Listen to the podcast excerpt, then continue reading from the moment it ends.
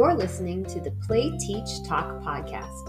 I'm Tiffany Thompson, a speech pathologist with over 20 years of expertise in working with children under three years of age and their families to help them understand language and communicate more effectively.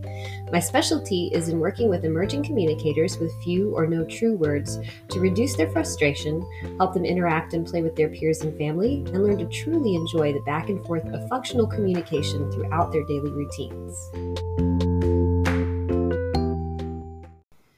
This podcast is not intended to diagnose speech language disorders, but is more of a general set of suggestions for children who are experiencing delays in their language skills.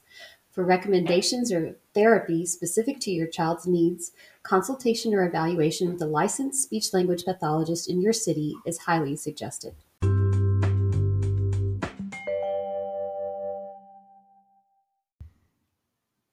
This is season four, episode 26 of the Play Teach Talk podcast Breaking Out of Memorization.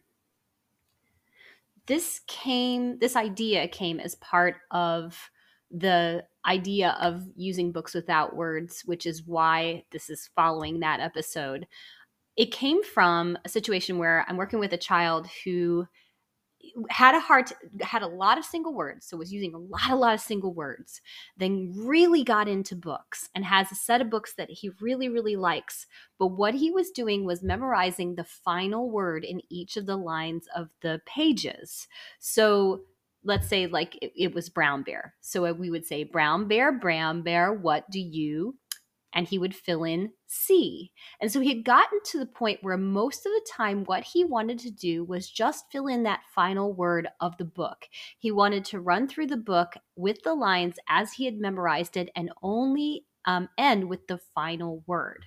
What that was doing was it was giving him a very predictable a way and a script of going through the book. But what it didn't do was allow him to be more creative and break out of that rhyming and reciting part of doing this task. So he had very gotten gotten very much into this kind of habit of I'm going to always say the last word of every line of every song, of every book that I'm reading.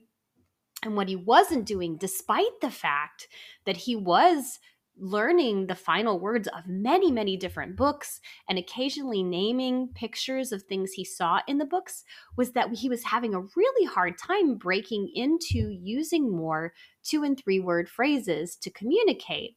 And that would end up in breaking down. Um, he was having a hard time asking for things that he wanted.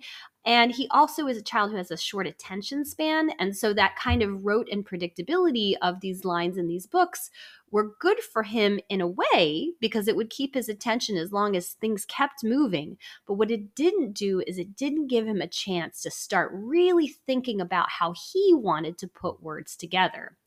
So that's a caution, I guess, that I'm giving is that if you find that you have a child who got really good at learning single words fast, or they got really good at filling in a line of a song, what you might want to do is try to change things up or give less predictability because what that does is it actually creates a situation in where the child is having to go out of automatic mode, if that makes any sense.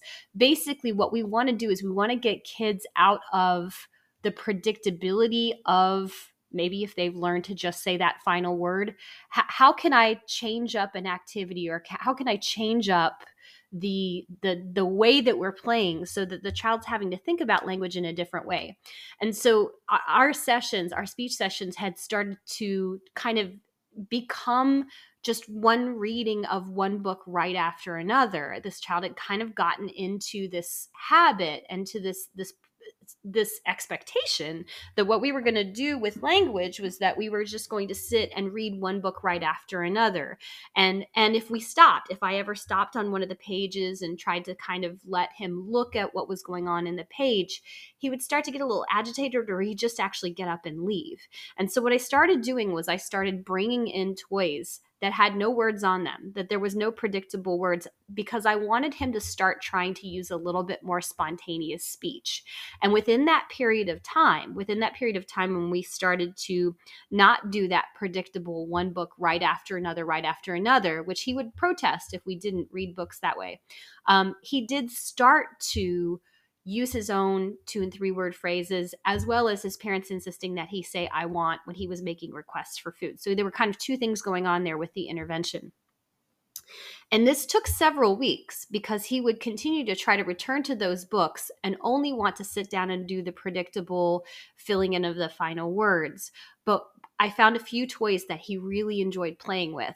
And once we kind of put those into action and I started to, to advocate for him using more words, and here's another thing you can do pause at the beginning of songs. If, if the child likes to fill in that final word, put it on the other side. Try to see if you can pause at the beginning of the line of a song because what that does is that it allows for a little bit more of the of the line of the song to be sung they get used to just filling in that final word but if you stop at the beginning there's that whole line waiting for the child to say. So it, it's it's a way of kind of breaking free. If you ever feel like your child has gotten into a mode of talking that is is limiting them give that a try. Try to mix it up. Do something different than you've done before.